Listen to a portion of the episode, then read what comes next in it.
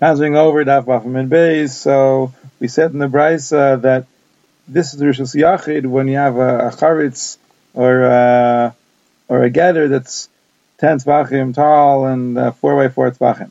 And it says, Zui Reshus HaYachid. And it's coming to exclude something. What's it coming to exclude? It's coming to exclude what Yehuda says. Like it says in the Braisa that Yehuda says if a person has two batim on either side of the Reshus HaRabim, so there's two mechitzas, he can put a post up a lechi on one end of one of the houses and on the other end, or he can put a beam across from one house to the other on either end of the houses, and then he can carry in between. And the Rabbanan said, no, you can't be ma'ariv Reshus HaRabim like that. You can't carry in between. So why is it called Reshus HaYachid Gumur in the Braisa? See, I might have thought that the Rabbanan only arguing of Yehuda to say you're not allowed to carry in there like Reshus HaYachid, but it really is Reshus HaYachid. So it's also to throw from the Reshus HaRabim into there. No, it's only considered Reshus HaYachid when you have proper mechitzas. If you only have two mechitzas like this, like the two homes on either side, it's not Reshus HaYachid at all, and you're allowed to throw from the Reshus HaRabim into there.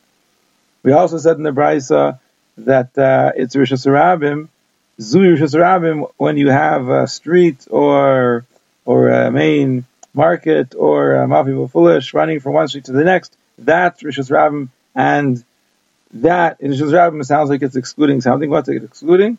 It's excluding something else. Yehuda said that if you have Pasibiraus, you put four L-shaped posts around the bar in order to be able to draw water from the bar, so that works. But Yehuda says if there's a derech, if there's a street, if there's a way, a place where the Reshus HaRabim walks through it, so you have to be misallocated to the side, meaning you can't let them walk through the Pasibiraus. And if they do, you're not going to be able to draw water. And the Chacham say, no, you don't have to be misalik the Rav. They can continue to walk through, and it'll still work.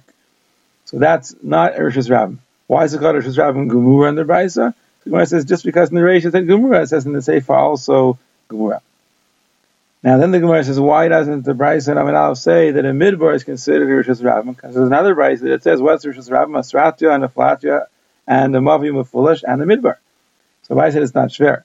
The Braisa that says that the Midbar is the Reshus HaRabim, that's when Klal Yisrael was in the Midbar. And the Braisa that that doesn't say a Midbar is Bizman Azet. Today there's no Klal Yisrael in the Midbar, so therefore it's not Reshus HaRabim. Now we said if you do Aitzar, achnasa, B'Shek, G'kechay Vachat, you get karmelis or skila. So the Gemara says, why does the Braisa need to say B'Shek, G'kechay Vachat? It says B'Shek, it's Psukim, the Torah. So the Gemara says that's not the Chiddush. The Chiddush is that if you do B'Mezid, you get karmelis, and you get skila. There's Eidim and Asratya.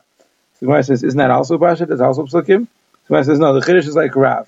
Because Rav said he found the hidden Megillah in the basement of Rav Yehuda, and it said there that Isi ben Yehuda said that there's 39 Malachos, and you're not Chayiv only once. Now it can't mean that you're only Chayiv one, meaning if you do all, you're only Chayiv one, because the Mishnah later on says that if you do, that it says in the Mishnah, Avos Malachos, Arbaim Chazar Hachas, there's 39 Malachos. And why does it have to give a number? So Rav explains, it's telling you that if you do all of them, you forget that it's Shabbos and you do all of the malachas, you're going to be chayiv 39 chataos. So Isi ben Yehuda does not chaylik on that. So what he's saying rather is that if you do them, b'mezid, you're not going to be chayiv skila for one of them. Meaning, for 38 of them, you're going to be chayiv skila. For one of them, you're not going to be chayiv skila. So when the Braisa says in Amud Aleph that if you do this, you're going to be chayiv skila, it's telling you that hotza and achnasa is not one of the things that we're misupik about. That for sure you're going to be chayiv skila. Which one was Isi ben Yehuda referring to when he said you're not going to be chayiv skila? Not hotza and not achnasa. We also said in the Braisa that the yam, the ocean, and the Bikah, where there's fields and the nistavanas where people sit, and a karmelis, that's not Reshus HaYachid nor Reshus HaRabim. So the Gemara asks, is it true that a Bikah is not like Reshus HaYachid or Reshus HaRabim? There's a Mishnah that says that a Bikah, in the summer when people walk through there, it's still considered Reshus HaYachid for Shabbos because you don't get so many people walking through.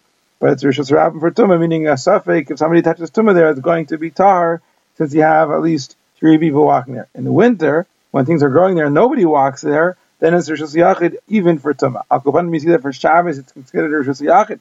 So how could we say it's a karmelis? So Ula says, really, it's a karmelis.